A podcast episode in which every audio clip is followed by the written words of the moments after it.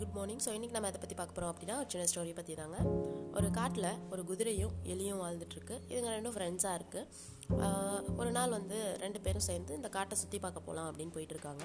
அப்போ வந்து பார்த்திங்கன்னா இந்த எலி வந்து தன்னை பற்றி தற்பெருமை பேசிகிட்டே வருது. அதாவது நான் வந்து யாருக்குமே பயப்பட மாட்டேன், என்னால் வந்து எந்த இடத்துக்கு வேணால் போக முடியும் அப்படி இப்படின்னு நிறையா சொல்லிட்டே வருது. என்னை வந்து எதுவுமே தடுக்க முடியாது, எதுவுமே ஸ்டாப் பண்ண முடியாது, நான் சிங்கத்தை பார்த்தும் பயப்பட மாட்டேன், பாம்பு வந்துச்சுனாலும் விரட்டி விட்டுருவேன், நான்லாம் புரியாது அப்படின்னு சொல்லிட்டு வருது. உடனே வந்துட்டு சரின்னு சொல்லிட்டு இந்த குதிரையும் கேட்டுக்கிட்டே அது கூடயே வந்து ட்ராவல் பண்ணிட்டுருக்கு. பார்த்தியா இப்போ கூட நான் தான் வந்து ஒன்றை வழி நடத்திட்டு இருக்கேன் அப்படின்லாம் வந்துட்டு சொல்லுது. சரி பரவாயில்ல, நம்ம நண்பன் தானே அப்படின்னு சொல்லிட்டு அந்த குதிரையும் வந்து பார்த்திங்கன்னா பொறுமையாக வந்துட்டு இருக்குது. வரும்போது திடீர்னு அந்த எலி வந்து ஸ்டாப் ஆகிடுது. ஏன் நின்றுட்ட அப்படின்னு அந்த குதிரை கேட்குது. அங்கே பாரு முன்னாடி உன் கண்ணுக்கு தெரியலையா, அங்கே ஒரு ஆறு இருக்குது பாரு அப்படின்னு சொல்லி சொல்லுது.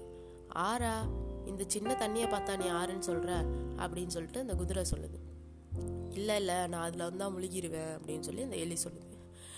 அப்போ அந்த குதிரை வந்து அதில் நடந்து காமிக்குது. இங்கே பாரு, இது என்னோட முழங்கால் அளவு கூட இல்லை, நீ வா, இதில் ஒன்றும் ஆகாது அப்படின்னு சொல்லி சொல்லுது.